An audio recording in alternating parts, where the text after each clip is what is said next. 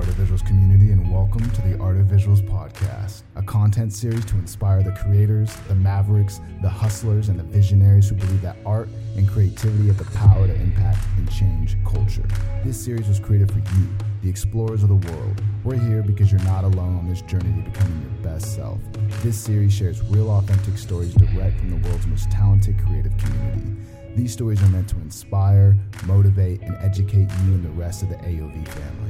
With over a decade of experience in entrepreneurship, content creation, and self development, the AOV team is here to create a new kind of culture within our community, one that inspires action, love, growth, and fulfillment. You are now tuning in to the AOV podcast.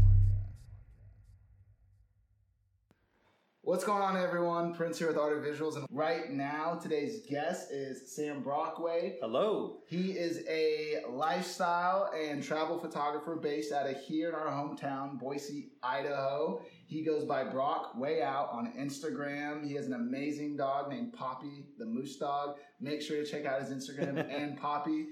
Sam, welcome to the show, bro. Hey, thanks. I'm glad to be here. Thank Yeah, it's for good the you, opportunity. man. Feels like uh, we're having uh one of our regular beers. I know. So Sam, so Sam and I, we we catch up. I want to say like quarterly. It feels yeah, like. you know, periodic check-in. Yeah, check in, grab a beer. Uh, he travels quite a bit, um, so he's oftentimes out and on the road. But it's always really nice to catch up with you. Always, yeah. Up to and all that good stuff.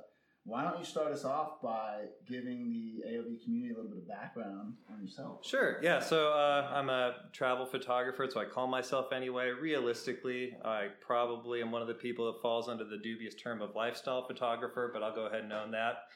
I mostly do. Uh, Photography with all kinds of travel agencies all over the West, and I go everywhere with my girlfriend and my dog, which is the uh, primary subjects you'll see across my feed. Dude, I dig it. Let's take a step back to the beginning of this journey. How did you end up falling in love with photography? Sure. So I I probably came into photography like a long time after I'd already been in love with photography. So the idea that I could be a photographer took me a while to kind of come by. Uh, I'd always lived in the outdoors. I'd always been going backpacking. I grew up in a beautiful mountain town and was always inspired by scenery. But really, it kind of took me like having a friend group or one or two guys were taking really good photos from those trips and at that point, like I thought, like a star trails shot was the coolest thing anybody could do. So see a star trail shot of our campground, I'm like, that's amazing. I need to be able to do that. And so ran out and bought a you know Canon Rebel T3i. Went to Europe, took a ton of photos, and they're really fun to look at. But I would never show any of them to anybody anymore. And uh, I actually I got super into Flickr way back in the day, and I started like following people who were doing actual interesting things and seeing you know ways you could express yourself with a camera beyond just here's a pretty thing, aim a aim a camera at it, Right. and um, that sort of started the long, slow journey into me kind of pushing myself to see you know what I could accomplish artistically, which is still something I kind of struggle with is thinking of myself as an artist. Outdoors guy first, Yeah. turned photographer. What was so? I, I I love asking that question because so many people either I mean, you're you're in one or the other, right? As far as the buckets, either you fell in love with the outdoors, and the outdoors inspired you to get into photography, or you fell in love with photography, Yeah. and photography. Uh, more or less got you traveling and getting outdoors. Yeah, and I think that's fair. And so it's always really interesting to see Yeah, you know what came first Sure. and i think it has a lot to do with people's style and what they shoot like you not necessarily considering yourself an artist first like more of an environmentalist and outdoorsman first and then a photographer second i think it says like your feed shows that like i think you have a very outdoor focused feed but you have like this really beautiful symbiotic relationship with people and Mhm. nature but not in a cheesy big landscape, put a little Sure. person in the corner type way. Like it's a very, yeah. uh, like I said, very natural, symbiotic uh, flow. It it just looks, it's peaceful. Sure. Like you know, your your girlfriend Megan. You use as your model most of the time, and, and Poppy. It always looks like such a peaceful experience, like hanging out Sure. in uh, this part of the mountain on this rock in this in this uh, hot spring or whatever may never feels forced and it never feels glamorized Sure. which i really love and i think that i mean i could be wrong but i think it has to do with just what we just spoke about your background and Sure. I mean, I think uh, I think a lot of people when they travel with me for the first time are kind of shocked that I don't like just live with the camera in my hand. I mean, I have the camera in my hand, but I'm not just shooting 24 hours a day. I'm I, I pretty much shoot the way that I travel and the way that we're actually enjoying what we're doing, and so um, it does tend to be that like I'm just taking a photo of what's actually happening in a given moment, and so. Uh, I don't try to do a lot of scene setting, um, and I, I think that uh, like we love our lifestyle so much that my goal is only just to like get these moments of like this is our lifestyle happening and we love doing it. We're not you know trying to create a scene. I'm not i'm not a photographer that really actually goes for a really big complex story in my images usually. Like i think within the idea of sometimes like lifestyle photography can be a little bit about like i'm so interesting. Look at my story. Look at these cool things that i do. Follow me because i'm a really cool person. Right. Where what i think is really cool and what always captivated me with uh, the lifestyle photographers i kind of would first see that i thought was really inspiring was not like oh that place is so beautiful and that person looks rad in this picture i want to go there but more like like that feeling of like you know you're driving the Oregon coast and like your favorite song clicks on you're driving with your girlfriend it's like that moment and you like love that moment I like love capturing that moment and that's kind of more more inspires me Dude, I love that. The moment, first of all, I wish more people shot that way. I think it's difficult for people, Mhm. depending on what it is that you do and how you make your living, because we all know there's very specific looks that seem to do much better in the Instagram Sure. sphere than, you know, more organic and natural moments do. Yeah.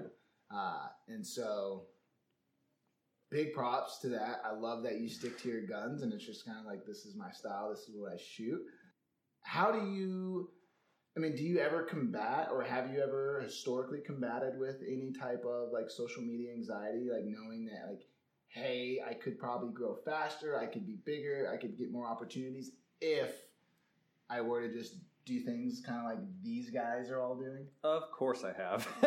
yeah.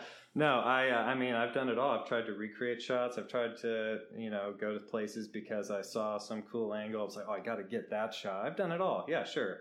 Even like, you know, when it comes to processing, been influenced by things you're doing and hoping that it, you know, but I will say that every time I go down that like road, I immediately feel like frustrated with myself and I feel myself falling into it. And I even see the engagement going down. Like it's just like it's so inauthentic for me to be kind of trying to do some of those things. So um, I, I'll always probably be a little bit victim to feeling that pressure because I think um, you know in social media a you like you get attracted to the numbers and the success some of these people have but also I mean some of them are my friends I'm like that's an awesome shot that guy just shot. I want to do that. You know, like I hit him up and be like, oh, where'd you get that shot? But then, like once I start going down that road, I'm always kind of like, oh, this isn't exactly what I want to be doing. I kind of don't know I did all that work. Uh, I, I'll give you a good example. I had a, a big road trip I was on with just Poppy. Um, we were going out to the Oregon coast on the way up to Washington, and I was doing a, um, I was in a photography workshop up there mm-hmm. and I like was stopping at all these places and checking out these cool things in Oregon that I'd seen on Instagram but I'd never seen in real life. And I went up and did the like um, oh what's it called? Uh, is it oh the, it's like the big bend in the road. Horseshoe. It's No, oh, oh, uh, something crest. Rowena uh, crest. Rowena Crest. Yes. Rowena Crest. Yes. And I got up there and it was harsh light. It was like I knew that driving up. I was like, there's no way there's gonna be a shot up there. Like it was like a 15 minute detour. Got up there and I was just like rushed. I needed to get back on the roads. I had somewhere I had to be at a certain time, and I was like, I'm why I'm not enjoying this. Why am I doing this right now? Uh, There's like this crumpling feeling of Instagram got me on this one. Dude, it's a slippery slope. Yeah. I mean, I think it's really easy for people to get caught in that trap, and it's really easy to lose yourself, I think, in that trap because Yeah. the moment you start to, you know, you post a few of those Instagram bangers, as they call them, Mm-hmm. and the moment you start getting that juice through those likes start coming in, the comments start flowing, everything starts happening. boom, dopamine hits. Oh, yeah. You're in. You're Yeah. like, wow, that Yep. was a rush. wow, I just gained more followers than I ever have I after made posting it. a photo. Yeah. Wow, think like I want to keep doing this thing, and I think it's fun actually for a lot of people at first. I don't think there's a bad vibe No. for weeks. Like it's a high. Like you are cloud nine, Yep. just the new you, new year, new style, new feed, whatever.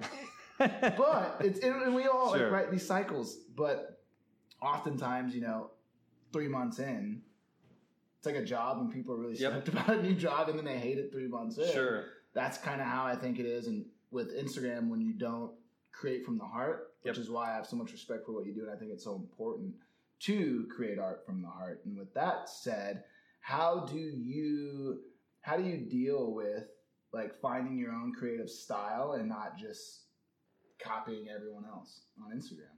So I- probably have more than a few hot takes on this.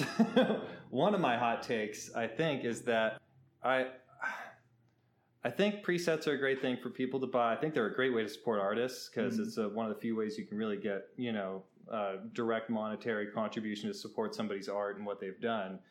Um, but I think one of the best ways to learn how to especially edit and develop your own style and compose shots is to like actually go ahead and go out and recreate somebody's shot, start to finish, do the editing, don't use a preset. And then you like you'll never get it quite right because you don't have exactly the, you know, combination of tone curve and, you know, split tone or whatever they're doing. But if you get pretty close along that way, you're going to find these things in the process. You're like, oh, I like that on my stuff. I like want to carry that into other looks that I do. And like, I, I think it's okay to use some of that influence and some of those building blocks into kind of figuring out who you are and the way you want to do your, you know, color correcting and doing your um, composing and all that. Um, but that being said, I, I do think there's no way around it eventually when you shoot enough regardless of how many influences you have your eye is going to be drawn to some certain things Right. and you're just going to develop that over time and kind of know exactly where you want to go with something without having to have a reference point See, I think that's the main thing is the eye, like what you just said. I, it's easy to correlate style with editing, and I noticed that when that's the topic, eighty percent of that conversation is editing. Yeah. In regards to style, where I think what makes style for someone is really your eye. Yeah. Because the editing, I mean, you can give anyone your presets and looks and all that stuff. Like the reality, like if you understand Lightroom and Photoshop, it's really not that hard to, Yeah. to recreate someone's editing look. Sure. Really, like there might be some high level things that they do with the dodge and burn and stuff to play with the lighting and things like that. But as Yeah. far as like getting that tone of blue or that tone of green, if you know what you're doing and you can and you just like to tinker, it Yeah. doesn't take long to figure it out.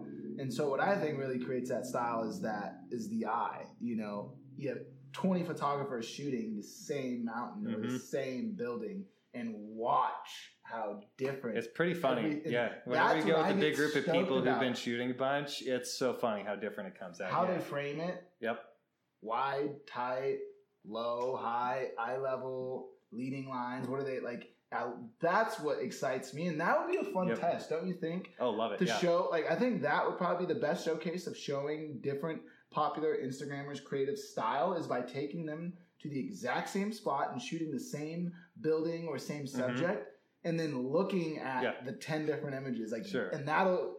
Like that style, Yeah. and that would be a lot of fun. I think that'd be like a cool. And we're always comparing cameras and gear, and things like Yeah. that. But it'd be fun to start doing like Yeah. photographer like style comparisons. Don't think? Sure. Oh, absolutely. Yeah, I think it'd be a blast. Uh, and even like you know, when if you're a budding photographer, like it's one of the coolest things ever to get together with a bunch of people who are developing that on style and see what else you create because it's always shocking how different it is. I think that'd be a dude. I might have to create that show. Saying. I think it would be a really cool show to have Oh yeah, five photographers go out, shoot the same thing, hear what they're talking about, like them mic'd up, talking about their workflow, what they're doing, why they're doing it, why they walked over here, what they're trying to achieve, yeah, seeing the finished product, yeah, and then them, you know, explaining, you know, this is what I earlier this is what I said I tried to achieve. Do you think you hit what you got? Blah blah. Here's their style. And I think it's an educational way for people to learn. And I think it's just a cool way to just Yeah, to just you know, if it's short, sure. five minute episodes, like I Yeah. I would enjoy that. Like I would just get a kick out of just how people think differently. Like, Yeah. Getting in the mindset of a photographer during shooting, I think would just be really fun. It's like an NFL player, like when they're Yeah. up at practice. It's just like this is interesting, more interesting than the game. Just watching these guys curse at each other and Sure. Yeah. you know communicate. Yeah, I'd uh, I'd be really I'd enjoy to watch that show. I would be nervous about having myself mic'd up through my workflow of shit. I'm so overexposed right now. So let's talk gear a little bit. sure, Camera you rocking?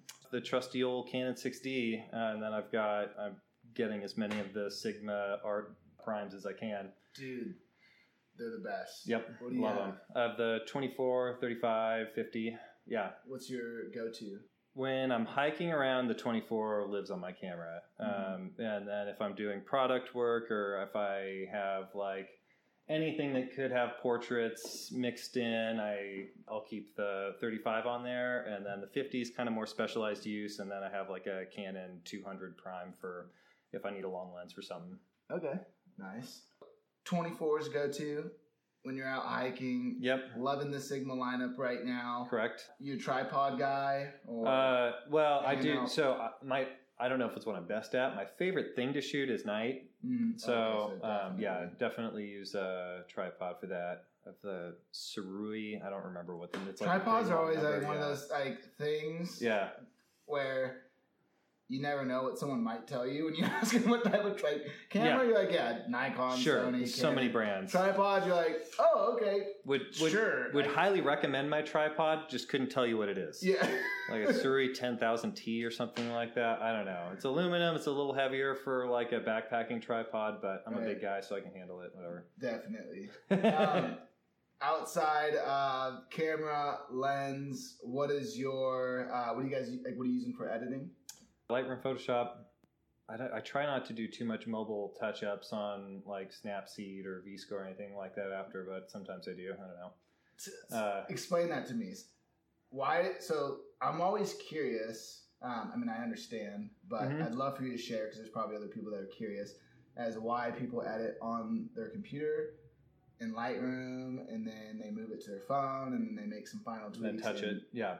Whatever, Lightroom mobile, Snapseed, Yeah. and then put it on Instagram. Why is that? Um, I think for me, the biggest thing is that I'm not, I'm sorry, everybody out there, I'm not an Apple guy. I'm just not. And so I'm working with screens that aren't calibrated to what most people are looking at it on. Gotcha. So I do have an iPad Pro. So if I bring it on the iPad Pro and then do some final tweaks, then I feel like I get a more accurate color representation of what people are going to see when it's on Instagram. Where if I'm just posting it straight online to like 500px or something, like I have a pretty good feel of what it's going to look like, and Right. so I'll just post it without messing with it anymore. If that makes any sense? Yeah, no, most definitely. Uh, it's funny you say that. Like, I don't know how many people think that way, but obviously, making sure your image is calibrated for the monitor it's going to be displayed on matters. And considering most people are on Apple devices Yeah. and viewing content on Instagram Yep. on their iPhone, there's a good chance that it could look different Yep. on a different display. And so uh, it's kind of like a musician. I, musicians only Sure. hear music through computers, through headphones, through a car, through a nice sound system because Sure. the bass, the acoustics, the trebles, etc., sound different. So love that. What is your workflow? What does it look like? So like, what do you use Lightroom for? What do you use Photoshop for? So my ideal workflow looks like I get right home and then I just uh, load it all into Lightroom. I organize by year, the number of the month, and then by place. Uh, that's my brain works that way. So like I can remember where I was in September of you know 2015, where I think a lot of people don't like that workflow. It works for me Uh, and then I race through, do um, you know one zero tags for what are my picks, and just delete the ones I'm not going to use because I'm tired of having space fill up with photos I'm never going to use because the files are so big now that it's a really bad right. problem that can stack up on you. Then go through again and do a second round of picks, and those will be the ones that I edit. I edit those and figure out what use I'm going to have for them. I'll have like a Instagram folder I'll out- output or export to. I'll have uh, 500px folder I'll export to, website stuff like that. Um, and so that way, like when I, I can go into Google, I send them out to Google folders. So that way, like I can go into Google and look up what photos I have to post next, and that's usually my flow. Um, but I try to do as much of the edits as possible in Lightroom. Anything that requires stitching. Usually, if I'm doing anything for prints, I do longer lens photos that I stitch together in Photoshop. Um, so I'll use Photoshop for that, and then uh, any removing of major elements I do in Photoshop. But I keep my Photoshop edits pretty basic at this Right. juncture. Yeah, No moons and yeah. And actually, I mean, Yeah. reindeers every now and again. yeah, you know, reindeers always get thrown there. They're in, especially summertime. Yeah. I mean, ideally, I'd like to get into like photoshopping some big moose antlers on Poppy. I'd Dude, be like, that actually would be really sick. You should do like a silhouette shot of her, like uh, backlit, so it's just like a nice. Oh my gosh. Add because then it looks chill. It's like Yeah. it won't look like dude. That's I like that, actually. That could actually be a really cool. that could be a it could be a project for this weekend. We'll see. Yeah. Yeah, my uh, my logo on my website, uh, Megan made. She drew it's Poppy with giant moose antlers. Let me pull the logo up real quick. I want to see the logo. Click the link. I gotta see the antler. I thought I saw it earlier. That's sick, especially since she drew it. I gotta check it out because Tia's super artsy and she's always. no, Tia's next level. That's tight, dude. Did she do it on the iPad? uh, yeah, That's so sick, I think she did it on paper first and then redid it on the iPad. Dude. I love that. So how do you how do you educate yourself when it comes to photography? Like what ha- what resources are you utilizing? So I guess when I first started, there wasn't like this massive bank of YouTube videos, uh, which is a good and bad thing. Uh, because like there were a few like really trustworthy sources that you can go and read like really in-depth articles about. They took a lot longer to get through to learn how to do something. Um, mean, because I, I went through and learned how to do all the trends as they were happening, like HDR. How do you do HDR? You know, like a, Right. and then, like, you know, in that process of learning all those little things, you're like, oh, how do these people do this thing? You kind of just like pick up skills that are actually really valuable to know, uh, especially when it comes to Photoshop stuff, because I'm always kind of like, like, oh, how do you, you know, like focus ramp in Photoshop? And I almost never do it, but because I did that, I now know how to mask things out better than I would have otherwise. And so, um, I just did a lot of articles. And now, whenever I'm doing, you know, trying to fig- figure out how somebody did something, I remember I did this a bunch with like the cinemagraphs. I was like, oh, those are so cool. How are people doing those? So I like looked up how you did it. I never even ended up doing one. I like watched all these videos, and the problem with YouTube videos is like they're so accessible that like you have to be careful about whether or not the information's good because Dude, some so of them true. are really kind of dubious in the road they're leading down, and like you'll get like two minutes in, and you're like, oh, this this is bad information. They shouldn't be saying that. Yeah, I love that. You, it's YouTube is like the greatest thing on the planet because everything is accessible. You can learn anything. Like I'm talking, Oh, as- build a house. as a Like, new as a like- new like- homeowner, I'm living on YouTube right now. Just did some reflooring. Got a It's- vanity in the bathroom. It's the greatest. All compliments to YouTube. Yeah. Wife's like, babe, it's broken. Like, no problem. Give me a sec. Yep. And you go in there and act like you already knew it. You're like, so, well, the thing is, this is. My girlfriend's like, shut up. You just watch the YouTube. but dude, it's it's really it's really awesome. But at the same time, like you said, it can take some. Like, there's been times where I've just left YouTube and I'm just I'm gonna go buy a course on this Yeah. because I can't. I've watched so much just bad stuff that Yeah. my like time is money. I don't have time to keep Exactly. trying to find. Like, let me just go. I know this guy does it well. I have Sure. no problem dropping the 40, 50 bucks, 60 bucks to get his tutorial, and I'm just gonna. Or actually, you know what? When I was first learning, I, I know they still do stuff. They're probably as I don't know how prevalent they are now, but um, creative live. Creative Live. Yeah, Yeah, They're I'm still. Chase Jarvis, they're all still The thing, professionals. yeah, the thing with them is, is uh, like if you just check their schedule and see something that's coming up it's good, you can watch it free Right, when they live. do it live. yeah. And so, as long as you just schedule around it a little bit, like you can learn outstanding curated information. I mean, Chris Burkard did a Creative Live course, so you could, you know, at the time watch for free. Right. So, I mean, there's really outstanding content, you know, as long as you just be a little bit careful with who it's coming from. Absolutely. And there's a lot of photographers like Michael Shainblum, who was just on the podcast Sure. last Yeah. week.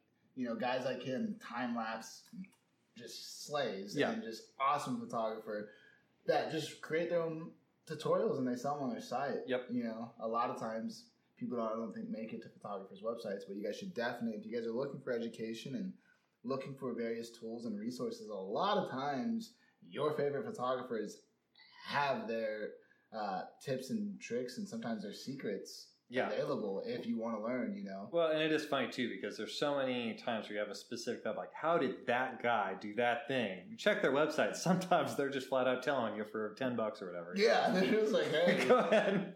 all you Instagrammers seem to like this thing. If you Yeah. want it, you know, it's right here. Let's talk about in the field. So, how do you approach a photograph? Okay, I'll I'll give you two thoughts. Um, if I'm just traveling and I don't have like a end, I don't have a product I need to produce. Like I'm just creating because I want to create, and I'm out like hiking or something like that. I really, especially if it's an out and back trail, I always hike the trail, and I pretty much don't bring my camera out, and I'm just looking around and just thinking Mm. and then like you get, get to the end point which is usually the point you're trying to get to anyway right and get those photos but then like i have that whole trail's worth of information that i'm thinking about and mostly what i'm thinking about um, this was something that i came away from when i did my uh, uh, workshop i did was uh, there's a photographer I've heard reference a few times but he really is a legend uh, is the handle b jammin um, he was a um, he was a painter before he got into being a photographer, and he was explaining his process. And he carries around these little notebooks of paper everywhere he goes with just a little golf pencil, and he just draws the shapes, draws the shapes, and just like before he even brings out his camera, he's used 15 pages of flipping through and just drawing the shapes of what he's seeing. And it's not like you're not that doing this in-depth sketch of what the scene is. You're just arranging the shapes for how you want them and I'm not that meticulous. I I don't certainly think on that high of a level of like what shapes are the perfect arrangement, but it's constantly in my head of like what are the shapes doing? Where are the lines going? Where do I want to have you dance around? Mostly, I, I really in my landscape compositions want to have you kind of go on a big journey with the lines. I don't want to just go in one place and end. Uh, I I want the lines to kind of dance around. So that's something I'm kind of always thinking about.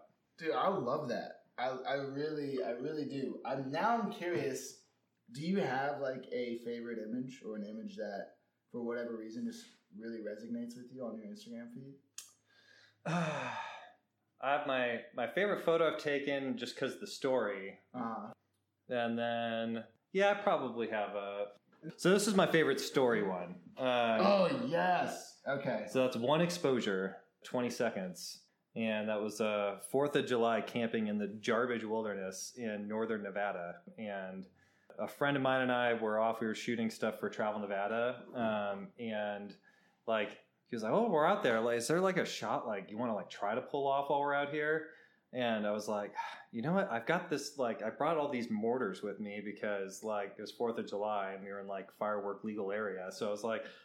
I'd love to get like the Milky Way lined up with like a single full tail mortar shot Yeah. right? And so we tried it the first night, but there was like too much moon. We couldn't get enough stars. So it was like as we finally kind of got the shot lined up, like the sun came up, and we were like, "Damn it!" Uh, the second night we just didn't even have a campsite we could make it work with, and then this third night. Um, we did like I think this took us 13 tries because like, I couldn't Oh. I couldn't get I mean that thing's like 150 feet in the air I couldn't get far enough back and even at 24 millimeters. So I kept going farther and farther and farther back, and I was like, it's like I was worried the exposure was going to be messed up because how bright the firework was, and it's like it ended up working out perfect. I was like, Dude, that's so sick. I love that. Uh, I love the backstory. I love. This is one of them special shots, man. You see this thing lines up right with the Milky Way. mhm. I'm sure you got tons of play with this one. Composition. Let's see that.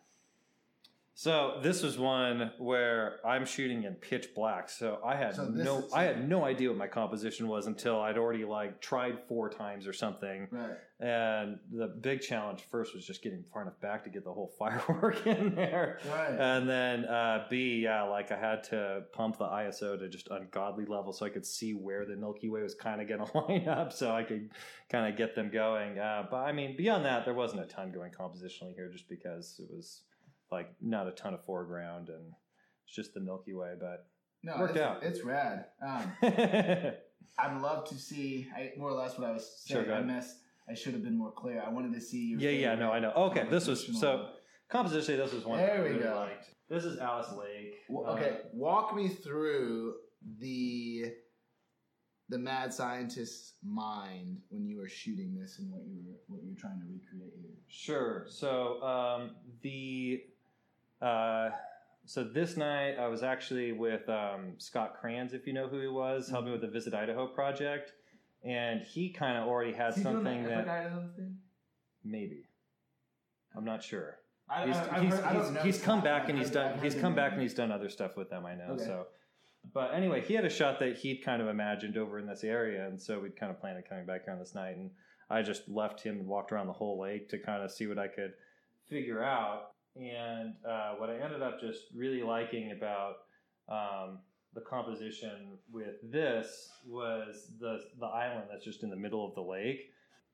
Uh, it just kind of like it was a good starting point for like your eye kind of goes there, and then to me, like I just saw the trees kind of lift you up, and then you end up looking at El Capitan, and then it kind of like swoops you in with the stars, and like I don't know, I just kind of found it.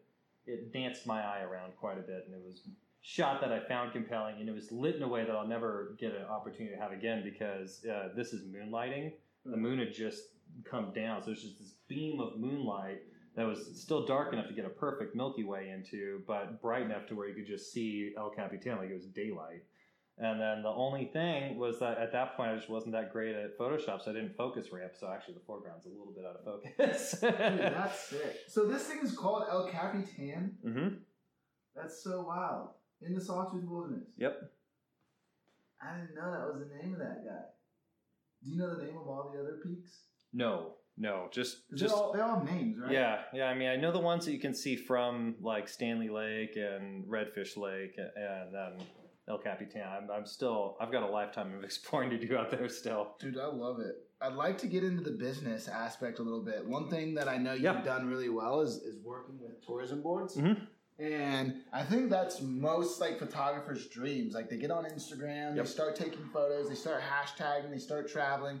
Now they've caught the itch, they caught the bug, they got a following, people like what they shoot, and they want to work with tourism boards. They want to travel, they want to Yeah. get paid, they want to create great content, and everyone wants to do it through tourism boards. So, what's that experience been like for you? And uh, talk us through some of the you know the hardships, Yeah. how you got in, you Sure. know, and how it all went down. So, um, yeah, I will say, I, I think you hit on something beautiful there. Is that I think in this kind of realm of photography, I mean, the question you get asked all the time is, how do you get paid to take photos while traveling, right? Right. And there's three questions in there. I mean, there's how do you get paid to take photos? How do you get paid to travel? And then how do you, you know, bring those two things together?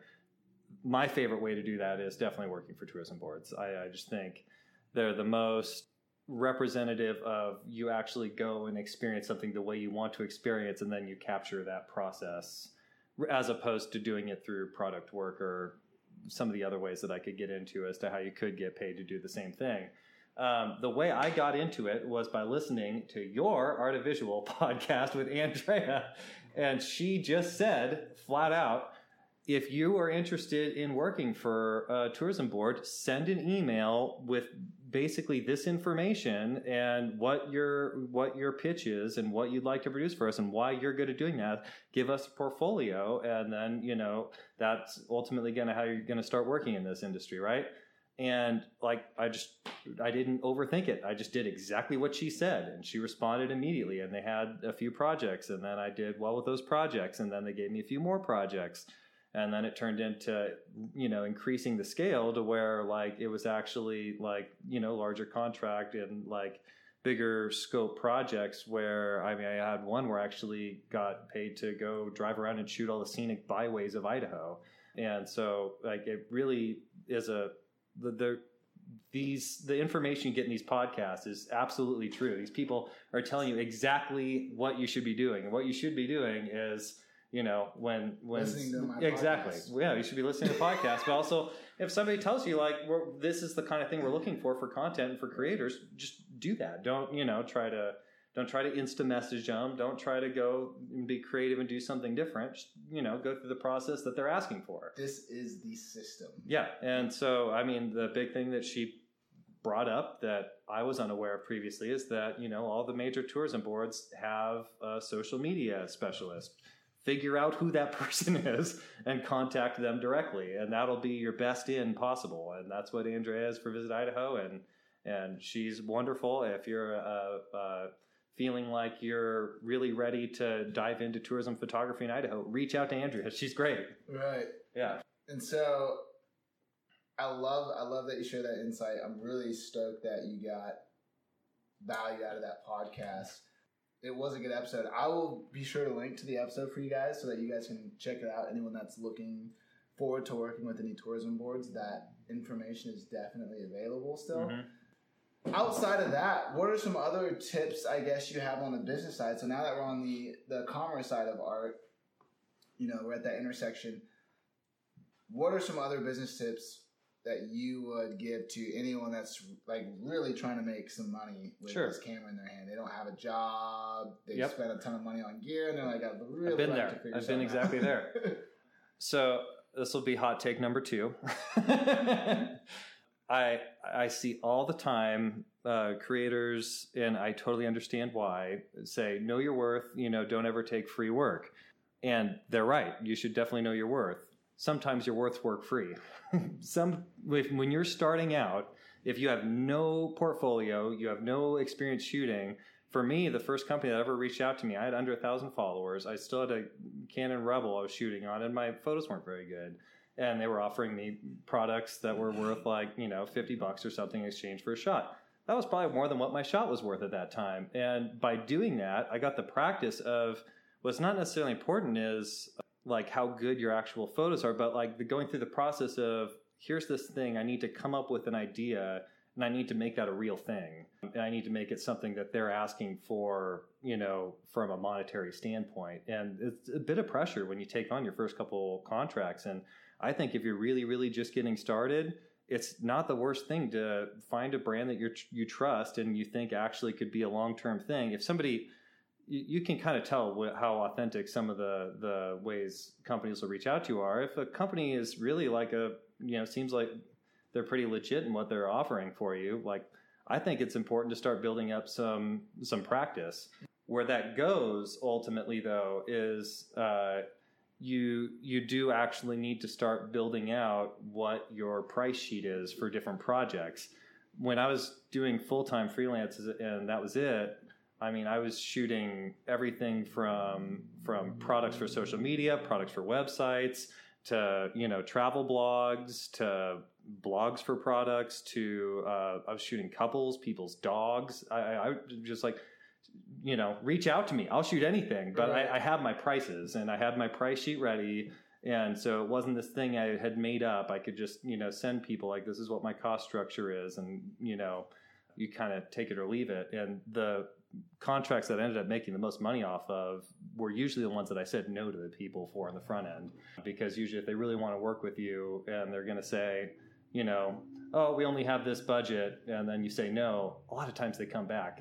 and so, you know, I think it's a process. And I think uh, um, the best resource for figuring out what that price structure is and figuring out how you grow those business relationship is other photographers. I, yep. I, I am constantly floored by how open photographers are if you can actually you know sit down and talk with them about like hey how did you deal with this situation? Because you've probably run into it.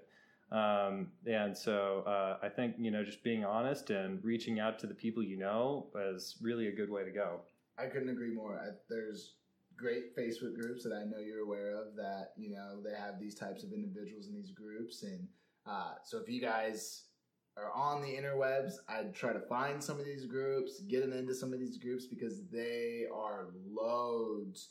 They're just full of information, tons of resources, um, and who better, like Sam said, to communicate with than your fellow photographers. Mhm. You know what I just realized, dude?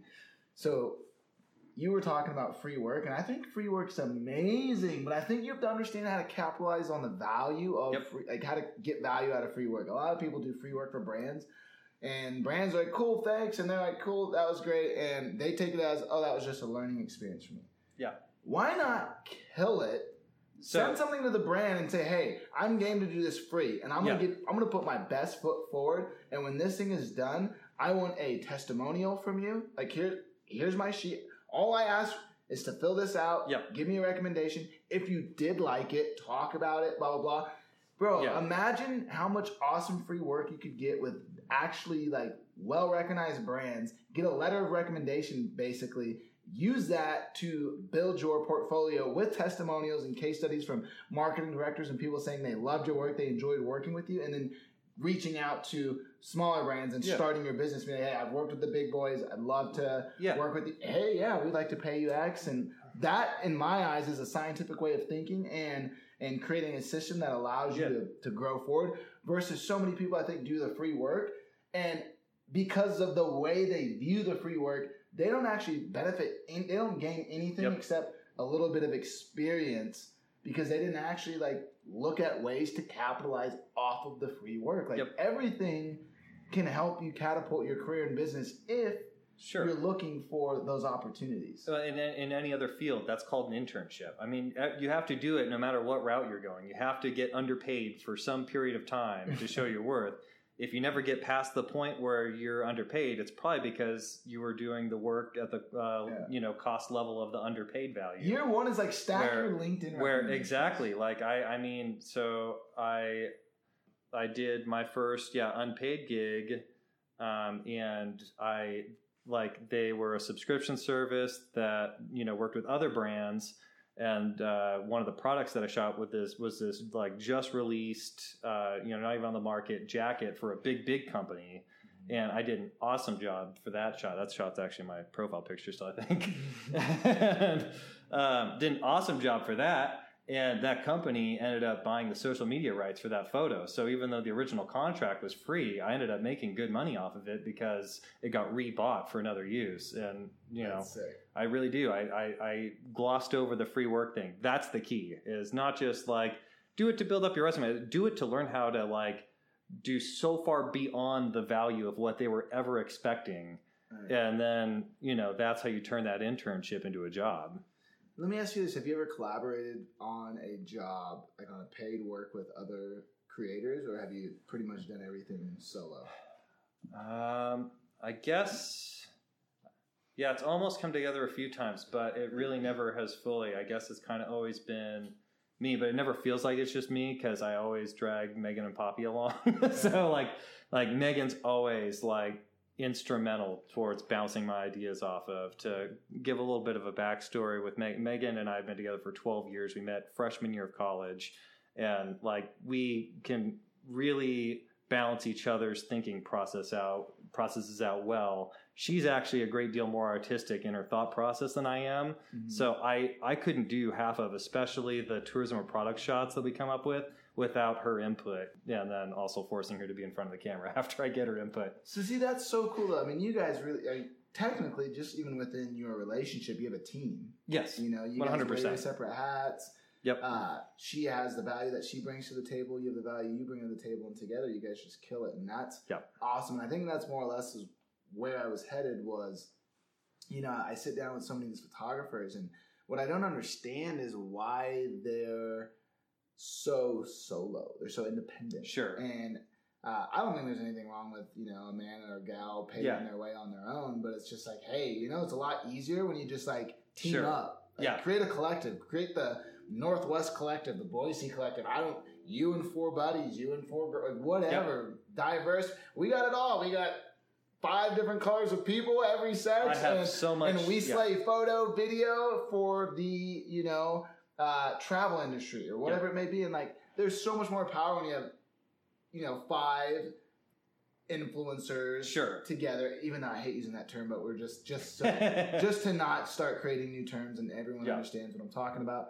But you know, when you have five influencers together from a specific area, dude, I'm a lot more excited as a brand to work with this group yeah. and and have access to all you guys than just the one person. Yes. You know, and you guys have a lot more firepower as far as negotiating, Sure. costs, all those things. Well, and I, I mean, I think one thing that helps us is that you know, especially as product shoots, like we do, it's it goes just back into my photo style in general. Like it tends to be a pretty authentic depiction of how we would be using that sort of thing mm-hmm. because it's just the two of us going out and hanging out outside, which we're doing anyway. But I will say. I have been trying for so long to try to get like a Boise like little collective going. Every time I see a photographer in Boise, I, I'm into. I'm like, oh, let's hang out. You know, like I have no shame. I'm in those DMs immediately. Yeah, I love it. I'm always curious because I'm like, why compete? Like, like video Yes. guys do the same thing. So you guys are all competing for. You guys are all undercutting each other on prices, Sure. and I'm like, dude, just come. Like, there's power in numbers. There really Well, is. You guys can do more business. Like, yeah, you might make less per job, but guess what? You can get a lot more jobs. You get bigger jobs, and it will definitely work out. Well, especially in the travel game, I mean, you just going by yourself, you just burn yourself out. I mean, It's a lot if you're if you're by yourself, I I can't even tell you how many people I know that I've housed when they're on their way through Boise, connecting, you know, Bend to uh, you know Utah or something, and they're trying to stop over and shoot some stuff in Idaho, and they've just been going for three months, living out of their car, and it's like. It's the dream, but it's also if you're just doing it by yourself all the time, you kill yourself because like you're just going through this checklist of I got to go here. I got to get this shot. I got to go here. I got to get this shot. And like, I think you really kind of just lose your love for it unless you really, really, really are dedicated to the nomadic lifestyle. Right. Speaking of nomadic lifestyle, you were on the road by yourself for quite a while. Yeah. weren't you? Yes. What was that like? Give me the highs, but also share with us the lows as well. Okay. Um, so I've done it both as a photographer and also in a working capacity. so I, I will say, um, uh, from the photographer standpoint, I I guess the one thing that helps buffer it for me a little bit, um, as far as the lows of being by yourself on the road all the time, is a I always have Poppy with me, and that actually helps ground me more than I could really communicate. But b I'm you know I I'm 31. I'm I'm a little bit older than a lot of the guys doing the nomadic lifestyle thing. So I just kind of know people in a lot of the cities. So I kind of can hunker down in places for a little while and not be by myself all the time. Mm-hmm. But I mean, I think the highs of when you really commit to solitude are that, especially if you get out and away from being on your phone the whole time, like you're really kind of like are forced to confront your own value system. I mean, whether that be from a lifestyle standpoint or just be from an artistic standpoint, you you can't really kind of turn and be like, oh, what do you think? Is this going to be a cool shot? Right? Like, like you gotta kind of like take your time, be in your own brain, and and you know make decisions for yourself in a way that I think you kind of learn a little bit about what you're more drawn to. Um, and then I, I think the lows are that you know you really you can kind of feel like you're just going through what the Instagram expectation of your life is, and that you're supposed to be like, I don't want to have a home. I don't want to live in one place. I'm shedding all my possessions. And you kind of take a step back and you're like, I mean, some of those things are kind of nice. right. It's like, is it like an awkward like tug and pull? It's like yeah. it's like I kind of like the idea of that, but at the same time, I'm like, dude, I actually really like the way I live, and I don't like. Yeah, it's dreamy and it sounds cool, and I enjoy doing it sometimes when I get a chance. Yeah. But as far as taking that leap of full time, this Yeah. is my lifestyle all the time. Yeah. Uh, after living it, you realize it's, Oh, yeah. it's, No, it's, I'm, I know I'm not a personal candidate for the full time van life. that's that's not me. I, I like having a home base, and I find it comforting to you know, especially have a place like Boise where it's like I get home and I like love being there. Uh, always waiting for me to where it's like a you know it's like a light at the end of the tunnel. It's like no matter, no matter where I am on the road, uh, if I'm in like you know 130 degree heat through Death Valley on the way back somewhere, I'm like right. I'm gonna get home and I'm gonna love being home when I get there. You know. dude. And there's nothing like Yeah. Coming home, especially when you have a beautiful woman at home, beautiful dog Yep. waiting for you. You've been out Yeah. on the road for who knows how home's, long. home's not so bad. There's nothing. It's like you can't wait to get home. You Yep. know, uh, and I don't think there's anything wrong with with not traveling. No. you know? like I'm. I I think it's this weird thing for photographers. They have this this, like you said, they feel like they need to have a van and just be on the road. And I'm the opposite. I don't actually like traveling. People are always like, "We hadn't actually like we." Yep. I'm like, dude. To be honest, I avoid it. I pass trips off to other you know members on the team. Yep. I turn a lot of stuff just down. Yeah, I I really like I like my home. I like my city. I like my friends Yep. here. I like and I to be honest, I really enjoy road trips. If I do travel, I like just hopping in and you know in the car and the van and yeah, with the boys and we sprint out for a few days. Yep. And then I don't want to be out on the road too long because guess what? I sound big and bad. Day one, I'm like, yeah, the boys.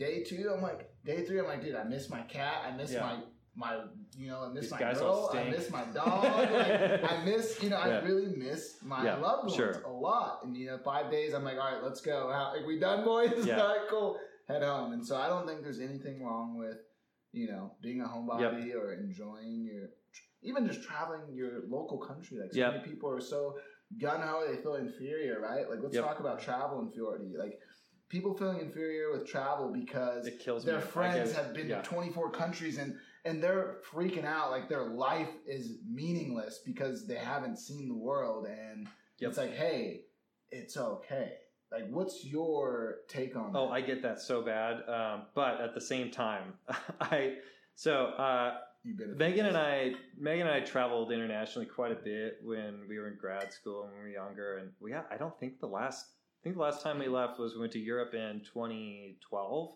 and so it's been six years since we've gone to international. And the reason why that is is because we kind of realized we were in Washington and we hadn't explored a lot of Washington at the time. And so we started getting into backpacking and we, we started going out to the Olympic Peninsula and we're like, oh gosh, like only gone like three places in the Olympic Peninsula. There's so much we want to do. Then we got Poppy and Poppy wasn't allowed in the Olympic Peninsula in most places, national parks. And then we started going to the Cascades. You're like, oh my gosh, the Cascades are even better. There's so much we want to see. And then like so it's just like that was our free time. It's like we're just hitting the trail, seeing all the new trails we hadn't seen right in our own backyard first.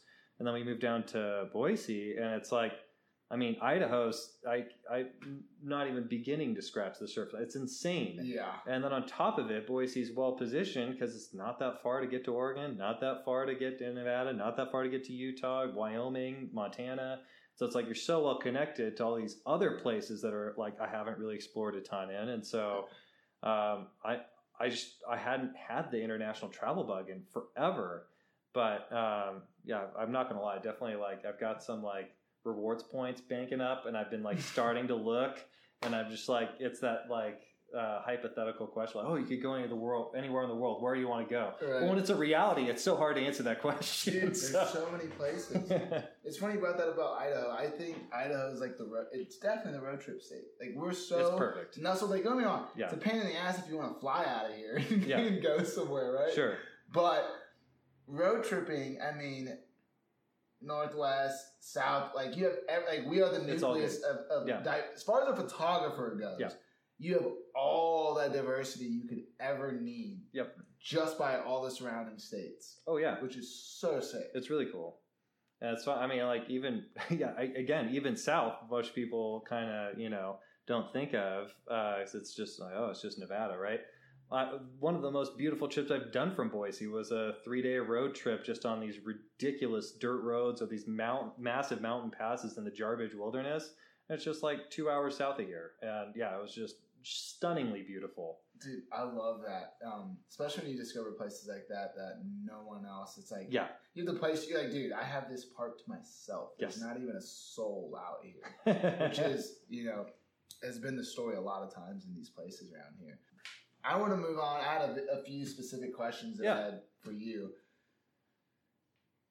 Being on social media, posting images, going to various places, I'm sh- like you piss people off. Like it just what happens. Like you share sometimes you share a photo and didn't know that you couldn't walk in that corner of the park and had no idea and so there's like that Sure. person that's Yeah. like you and you're like yo i'm sorry i had i didn't know how do you deal with haters whether it be the national I park think- queen or the, you know, just a straight internet troll. Sure. Um, honestly, this happened just a couple times with me. It hasn't been too bad. I've been fortunate. Um, and it's not because I'm more careful, because I actually just saw a post the other day of a, an account who like goes jeeping a bunch in Utah, and they always get attacked because people think that they're jeeping in illegal places, and they're like, no, we're actually like like leave no trace counselors. Like That's so. we, we know what we're doing, and we're being really careful, right? and I get like the personal offense. Um, I'm gonna. I, I will say, I actually, if the concern is that like people are being too worried about leave no trace, I think that's an okay way to go. I think I think people can. I, I understand that sometimes the harassment gets over the line. What I and that's just that's just social media harassment being over the line, regardless of what the topic is. Um, when I've gotten it, it was specifically because I thought that there was a hot spring in this place and there were people soaking, and I posted a picture. I was like, "Oh, I wish I would have brought my suit or whatever," right? And people were like, "You cannot soak there. That's illegal." I was like, Mhm. "Whoa, my bad!" And I just I deleted it immediately, and I said, "Thank you for letting me know because they were right. I should not have posted it as if you could have been soaking there." right. And so I try to take it, you know, try to start by hearing what they're saying and is it a real concern? Because when you travel a lot, there are a lot of local specific laws or rules that I might not be aware of, even if mm-hmm. I am like already very leave no trace considerate. And that being said, also I think it would be good if if accounts that were promoting specifically outdoor lifestyles Like ours. Were a little more forthcoming about promoting the seven principles of leave no trace and being Right. really open and honest about what those are, So, or eh, at least how they're adhering to them. So, like whenever I post a hot spring photo, I try to have a uh, and people don't read the caption, so it doesn't it doesn't help. But but at least making an effort to be like, this is a way that I'm trying to take leave no trace consciously into like my outdoor recreating. Right. So I wasn't necessarily trying to even talk about leave no. No, I know. You're talking about trolls. I was more or less just like social media. Like everyone Sure. has, you got twenty something thousand followers on social media, and like people have large. I mean, basically, you have a thousand plus followers. You have you have probably had an experience with just like a person that's just like said a hurtful thing. Yeah. So that's more or less what I was talking about. Yeah. But I did bringing up the environmental queen, which I, I didn't mean it that way. Oh, I didn't take offense. No, Uh, it's a real thing. but- It's- no, I, I but- forgot a lot of incredibly LNT conscious people that have just been hammered by well, people. I've been hammered Yeah. and for very wrong things, and the people are like, "Oh, my didn't Yes. didn't know you guys had a permit to drone there." Yeah, sure. Because you're not allowed to Yeah, drone the there. drone Like, yeah, you're not allowed to drone there, but we had a permit Yes. to drone there, so we can drone there, and it's Yeah. okay. But I get it. But more or less, it's it's tough because it's like that give take, and most people attack rather than just ask a question. They Sure. attack. Oh, I yeah, I've been on. I, I was on a, a group where you know where we were helping each other out for a while, and um,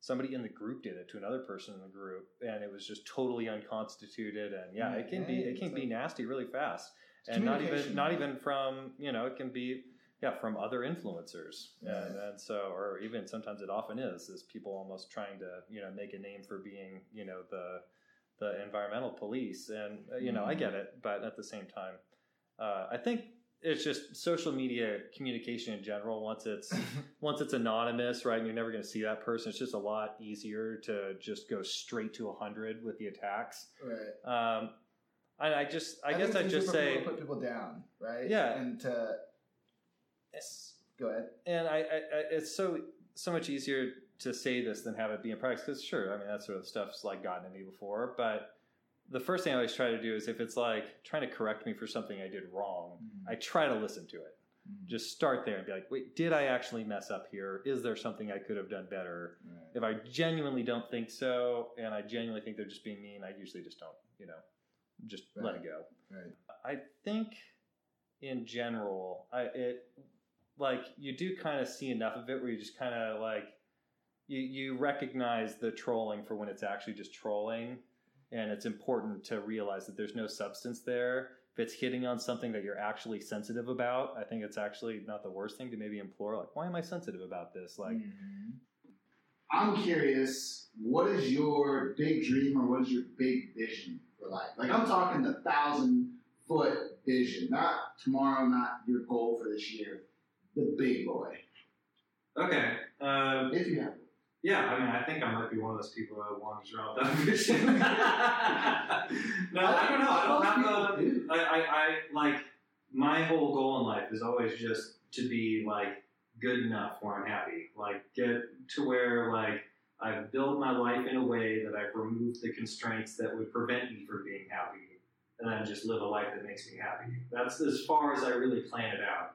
I have my interests and I have like you know some career ambitions, but for the most part, like I, I'm pretty simple with whatever like ultimately like I think I'm building for my life. Mhm. Let me ask you this: Do you think it's harder to? I shouldn't even say because I guess the hell does it matter? Like if you don't want to, if you don't have somewhere you're trying to go, then you don't need to necessarily have somewhere to go, right? Sure. Like there's nothing wrong with just. Yeah, I I'm mean, just in the present world, and that's it. And I actually enjoy living my life day by day and just seeing where it takes me. But if you are somewhat ambitious or you do, you know, want a certain lifestyle, whatever it is, I think it's important to have an idea of what that looks like and what vehicles are available to allow you to get there. sure. Know?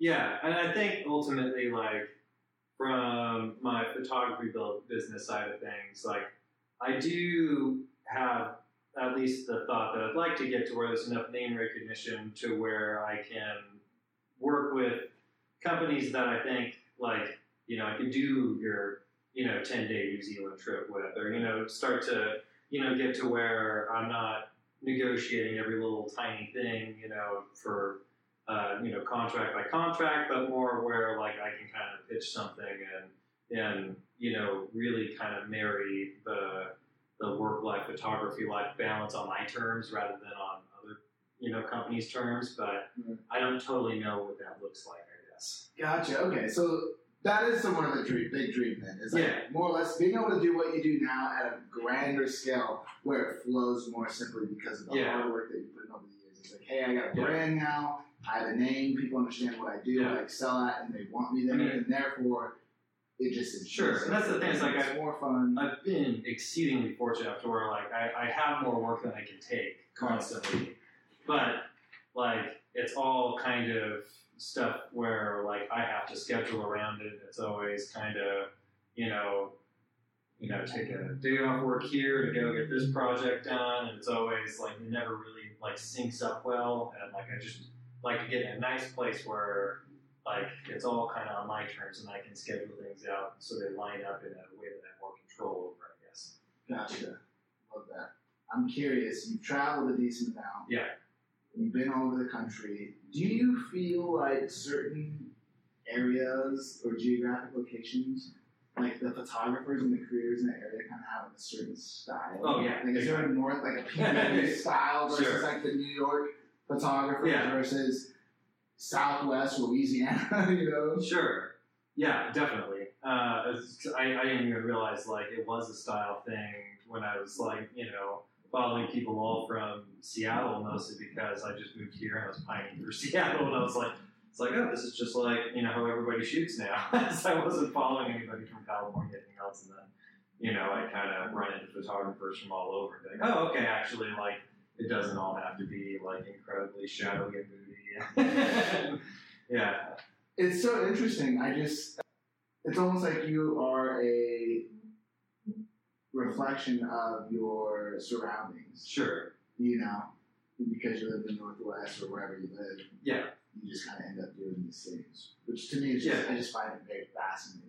Yeah, well, I think, and I think that's why people who break that mold stand out so much. You know, whenever you see somebody go in the Pacific Northwest and shoot in a totally different way, you're like, oh, whoa, that's way, you know, that's way different. A buddy of mine who I met met when he came through Idaho about a year and a half ago, and at that point he'd been shooting for like four months, and like was like not like super confident, like explain, you know, calling himself a photographer still, and his name's Nathaniel Weiss, and he's like blowing up right now and Yeah. shooting beautiful work. And yeah, he moved from I'm trying to remember, he moved from the south somewhere to to Seattle, and so yeah, just shooting a totally different way, and like people just grabbed onto it instantly. And now notice like people are kind of trying to mimic his style a little bit. That's sick. Let me ask you this. So you have all these these these people that live in these stunning places. Washington's one of those states. Mhm. Live in Washington. I mean, there's certain places where it's like it's hard to point your camera in a direction and take a bad photo. Yeah. I mean, dude, it's just like it's stunning. It's not. Most people get amazing stuff if they come to these places. What do you think? Do you think people that live in like smaller cities that don't have tons of beautiful wildlife and nature and architecture, do you think they're at a, a disadvantage? I mean, I think it certainly depends on what they're shooting. I mean, I, I don't want to say names. I don't want to offend people from different places, but there are there are photographers I know kind of near my hometown that like you know I've run into and met a couple times that are like outstanding portrait photographers that don't live in the most beautiful places, and it's like you don't need to be you know in a beautiful place to be really good at portraits or food or you know other venues. But if you're really trying to do you know landscape, you got to certainly want it more travel a little bit more to to do it. I mean, even like to some degree, like you know, Boise, I'm generally driving a little bit farther than I used to when I'm like going outside to shoot, but there's just a lot more options within that like three hour range than there used to be. So yeah, I don't know if I if I hit that well, yeah, You know, I think I find it interesting. I think that people from very let's let's just say non-photogenic locations. yeah, I think those people that can excel in those harsh environments yeah, end up being phenomenal photographers. When they get to a place where there is beauty everywhere, Mhm. and you know, I've seen, I mean, more or less, I've seen guys that can make prairies and just flat land, Sure. just these really bland. Like, if you can excel in those places, I mean, you can practically do anything. So I think a lot of those people, I think they they, they look at it as a disadvantage, but the Yeah. guys that do say, "Hey, I'm gonna," I don't care that I don't have anything to shoot around me. I am going to like, I'm gonna make magic happen with the little that I have in the city. I'm gonna, I'm gonna, I'm gonna show sides of the city that people have never seen before. Uh, I'll say I do think like where you can get stuck is there's less variety, and that's where you have to challenge yourself. I think there's, uh, from an artistic standpoint, tons of beauty in the mundane. I think people who shoot really simple things and have a really simple message behind that, but do it beautifully, I think it's really impactful. I think it's also really good venue for film. A lot of good film photographers kind of,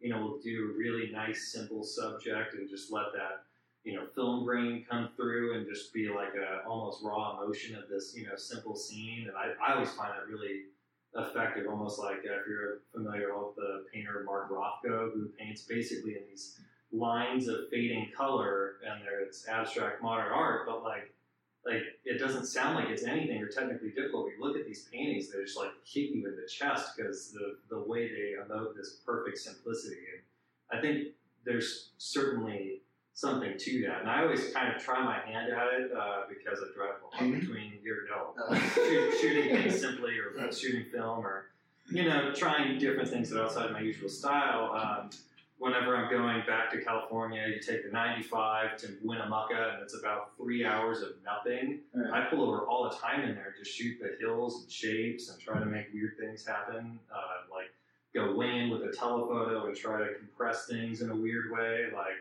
I think it's a like great way to stretch yourself creatively. I love that. I think it's, it's it goes back to the eye. Like Yeah. being trained with the eye. If you come from shooting busy landscapes and all of a sudden you're in really simple places, it might actually be difficult for you to shoot. Sure. You're just you're, you're just like I don't really know how to Yeah. compose a shot in this type of environment. I'm Yeah. not, I'm used to just so much happening. I don't. Yeah. Or and vice versa. You know, it might be too much or.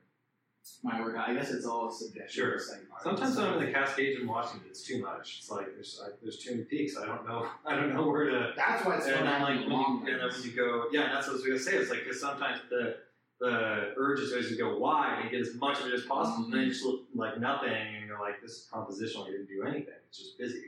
Dude, it's actually funny you said wide because I, I had this this realization uh, a few weeks back. I don't own like a massive like I want a long Yeah. I long ones.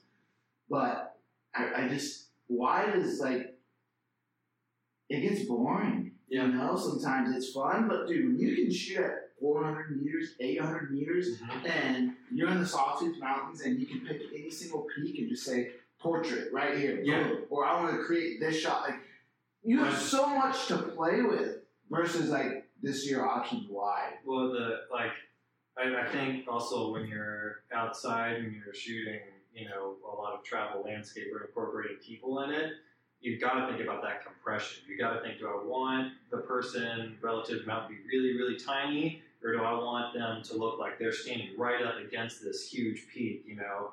And so, like playing with those focal lengths to match that compression, I think is what I, always what I'm thinking about. Right. Yeah. No. I uh, I love that compression, and I mean that's. I think the term itself is like I mean, compression wasn't a term. So sure, really, it definitely is an Instagram like term. Like, sure. People were talking about compression in 2011, 2012, and so I'm always. I mean, I think more or less like it's just like that's what those focal length lenses do. Yeah. I think now it's just like a technical term for it.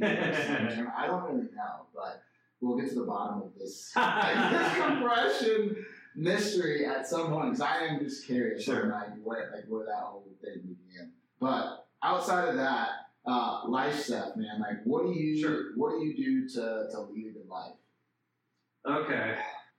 I'm, I'm somebody who has too many hobbies, so it's like a constant balance to figure out how to time them out well. Right now, I'm not doing a good job, so like, let me be very clear that I'm speaking from this ideal state that has been a while since I've been in, because right now, I'm, you know, we just bought a house and we're like, I'm renovating and moving in, and like every day I'm like, I don't know what my shirt is, gotta get to work. Like, I don't, like, I'm a little discombobulated. But when I'm living a like on it lifestyle, I usually play pickup basketball in the morning, and then like whether I'm working or I'm doing photo stuff, you know, do that in the morning when I'm fresh, and then um, beyond that, like like it opens up to all of my other like I could be golfing, it could be in winter running up to Bogus Basin, I could be going up to a show. Like I try to be doing stuff and not. I'm not too much of a homebody when I'm in Boise. Dude, I love it. Are you are you like a self development guy? You reading any books or anything? So my readings tail off a little bit. I was a pretty fastidious reader uh, when I was younger. Um, but right now it's like, another thing is like I get a lot of shit from my friends. I only read nonfiction, so I just love real stories. Um, and so right now I'm reading a book called All the Wild That Remains. It's about a comparison of Edward Abbey and Wallace Stegner, who were the two really formative Western uh, public lands writers of their respective times. Wallace Stegner actually taught at Abbey at Stanford, and they butted heads, so it's kind of an interesting story about the two of them. So I'm into that sort of thing. Right. I uh I, yeah, I don't think there's anything weird at all with the nonfiction. I'm the same way. Uh, except I did read Norse mythology, which was like my Awesome. it's, it's so cool and interesting, but historically I've just never been that interested. sure. Uh, more or less, like I'm like I'm creative. Like Yeah. I'm not getting. I'm already creative, so I don't need that. And I'm not. There's not much to learn, but there totally is a ton to learn, and it's just entertaining. It's just. Yeah. It's just like you know. Sometimes I feel like I Sure. take life too serious with. Yeah. It needs to be real. I need to take away. I need to grow. It's like, Yeah. so that's good. Take a deep breath. It's okay to just also just like read a book about some silly like thing that's totally fake, Oh, sure. and that's fun too. Oh yeah. No. Oh no. Yeah. I, I, I do love nonfiction. It's just I gotta be in the right mood for it. I, Yeah. uh, think my favorite nonfiction was uh, probably World According to Garp or Catch Twenty Two. One of those two. Both were just like ridiculously in depth with these complex characters while being like really funny and lighthearted and grotesque and sad all at the same time. And just that level of story building is always really captivating me. Right. And speaking of story, I want to talk about a really special story. So you have a dog that you love very much so, and Instagram has allowed you to uh, really cultivate a really beautiful and loving and caring, tight knit community on your platform, you know, on your specific channel. And Yep.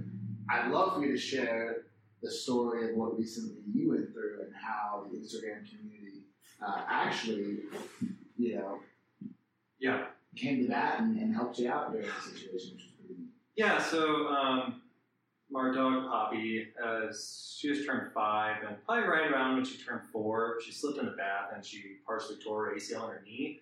She was, or the equivalent of a dog ACL, um, and she was she was still holding her weight fine on it, and like we actually could still like go backpack and stuff with her on it, but it was just she wouldn't be able to put weight on it the next day. It was really bothering her, and so Backstory, real quick. For you those that don't know, Sam has no kids except Poppy. Poppy goes everywhere with him. Yeah. I've never not like when he walked into our office for this podcast, I was like, "Wait!" My first question was, "Where's Poppy?" like now I don't even know if I said hello before I asked. her, Like, "Where's Poppy?" at, dude?" um, he brings Poppy everywhere, and so uh, this is their love. He's at the bar. He's at he's hiking. Always. Poppy's everywhere. Always. So just just wanted you guys to know how important. Like he's not just some like backyard dog. this is Poppy is family. Yeah, and so um, we took her to a vet, and the vet said, yeah, she put partially tore, you know, her ACL equivalent, uh, but she's holding weight on it, so let's see if it, like, she builds the muscles around it and it gets better. Instead, she's kind of started to build up some arthritis, and then she got arthritis in the other knee, and they were recommended that we do a surgery on both knees um, at just an astronomical price. Um, and uh, and so I I had a lot of people who just knew the story and knew and they loved Poppy, and even if they never met her, they just loved her through social media. And they were just like, "Oh, how can we help?" And I didn't feel comfortable asking for money from people. Um, we're not like you know we're fine, but it was just beyond what we could actually you know reasonably afford to pay for the surgery. Uh, but I didn't feel like we were in this extreme case, so I just sort of put it out there. I was like, you know you want to support, you know, us through this and support Poppy, you know, I brought my prints down in price a little bit. I put a link to my print shop up, and I was just like, you know, buy print, get some art, and um, and then help, you know, that'll go straight towards Poppy's surgery. And uh, and some of our good friends through social media and even people we didn't even know just started sharing it and sharing it and like getting out to their followings and ballooned out. And we raised. Uh, we raised uh, twelve hundred bucks, which was a quarter of the cost of the surgery for it, and it was just all people like sending all their love and support, and even the people who didn't donate were sending comments about like, "Oh, our dog had the TPLO surgery, they recovered great. This is what we did that really helped." And it's like it was the best, I don't know, supportive, uh, inclusive use of that community I've ever been a part of, and it was really touching.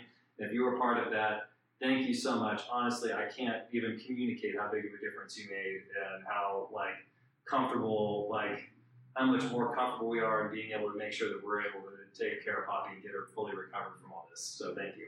Yes, thank you guys. Dude, I love that story because, I mean, it's And that's why Poppy's not here. She's home recovering right now. She's got to wait till Friday to start walking. So I'm being diligent because she'd be up here wagging her ass and trying to jump on Prince if she were here. I uh, dude, I love. I mean, you hear like nowadays. I feel like the golden era of Instagram is like no longer, and so a lot of times when people speak about Instagram, sadly, it's a lot of negative I get it. talk. Like there's not a lot sure. of positive conversation on the platform per se, right?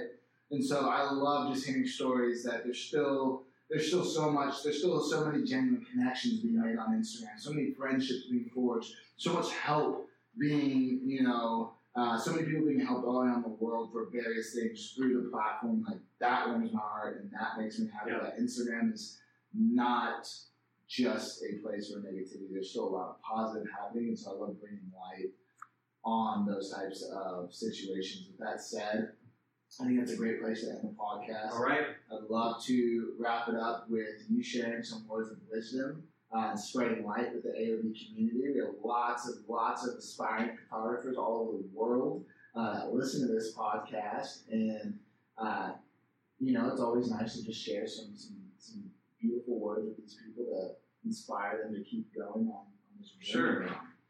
Yeah, so um, I guess I'll go right back to the pedestal I always go on, um, but I'll keep it short and sweet and hopefully positive. Uh, I think the current conversation that's sort of happening, swirling around the outdoor photographer circles of, you know, how do we broach the deal of, you know, making sure that we're promoting people going outside, and enjoying our beautiful public lands that they have every right and should be on and should be enjoying, while also making sure we take care of them. And it's a big, complicated conversation. It's unclear even whose responsibility it is to be having the conversation, and you know where where good knowledge is coming from on it.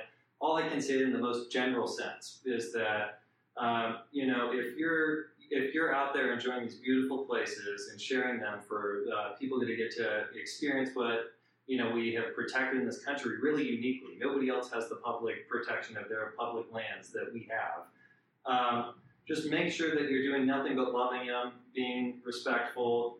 Go ahead and go read the seven principles of leave no trace, and make sure that whenever you see people using it incorrectly, you go ahead and speak up and defend what we have because it's really important learn about the threats to our public lands because they're really important and they're very real and very unique to this point in history and uh, fight the good fight. Sam Brockway. So check this out. I had asked you before we started this podcast if there's anything specifically they felt called to or to talk about. Then he goes on this long talk at the end about protecting public lands. So what we're gonna do is do a second episode. We're gonna do a vlog that's all about seriously, it's all about photographers. There's a lot of like, it's a serious thing. I totally agree, and I'd love to give you the platform for us to be able to have you know conversation about how do we or what is the right step forward in Yeah. starting the conversation and how do we bring people together. Hey guys, thanks for listening to another episode of the AOV podcast. Our goal here at Art of Visuals is to keep everything free and to keep creating great tools and resources for you guys to utilize to, to achieve all your guys' dreams in the photography, filmmaking, and content creation world, even entrepreneurship. With that said, we've picked up Adorama as a sponsor to help us cover some of our costs, and we're grateful for them. All we ask of you guys is if you're going to purchase gear, we'd really love it if you guys would head over to adorama.com and make your purchase there instead of elsewhere. And just know that when you guys do that, you guys will also somewhat be supporting Art of Visuals and allowing us to continue to create great content for you guys, uh, like our podcasts, our free app, and a lot of the other great things we do. Also, if you listen to the podcast, all of the AOV presets are now free. So check out our website, shop.artofvisuals.com. Go get some free presets. The artist presets are still for sale. If you want to support the artist, and you should support the artist, uh, just know that that money goes to them, and we're also going to be reworking that commission structure here in the next month. So we're really stoked about that. But go get some free presets, and if you guys want to buy gear, please support us, help us out. Go to adorama.com. Peace.